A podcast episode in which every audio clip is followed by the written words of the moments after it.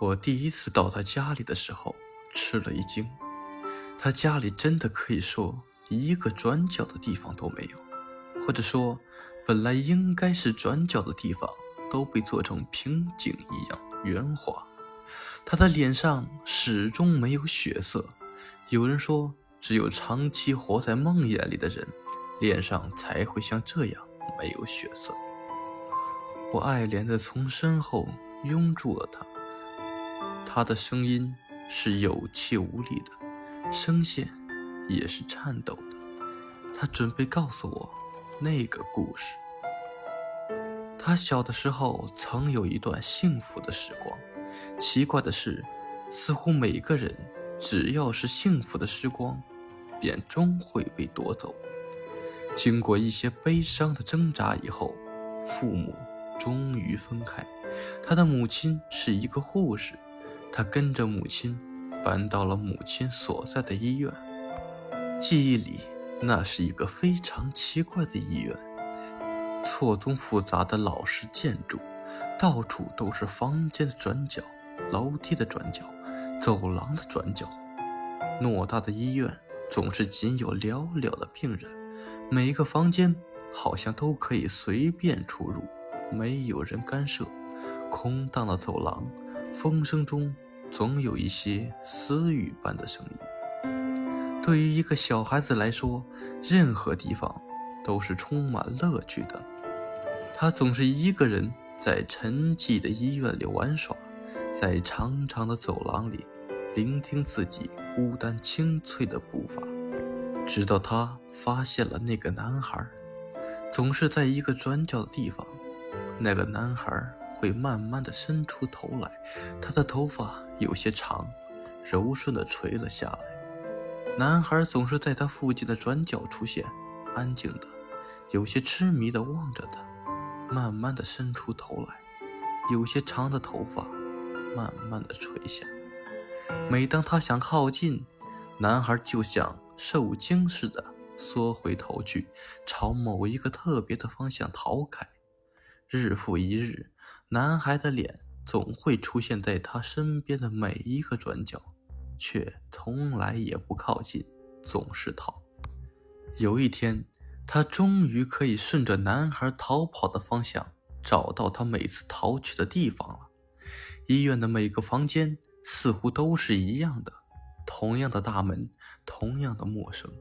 大门里是安静、祥和与奇怪的恶臭。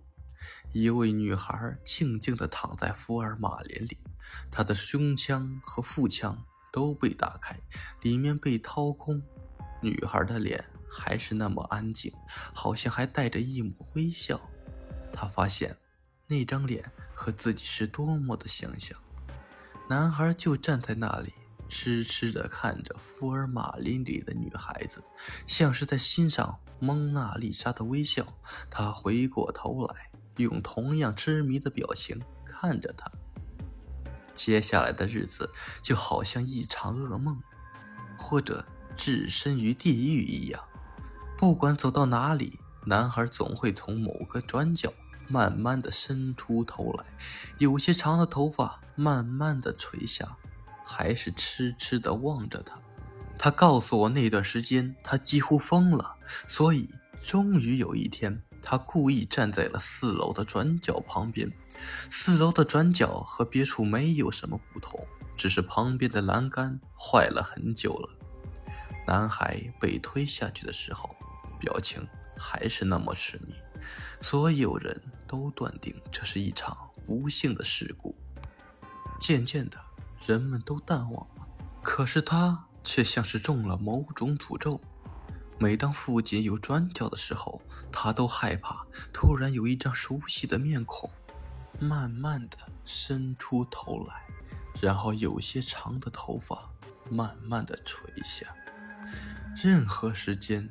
任何地点，巨大的恐惧总是让他几乎窒息，就像是会突然出现在某个转角，一瞬间将他淹没。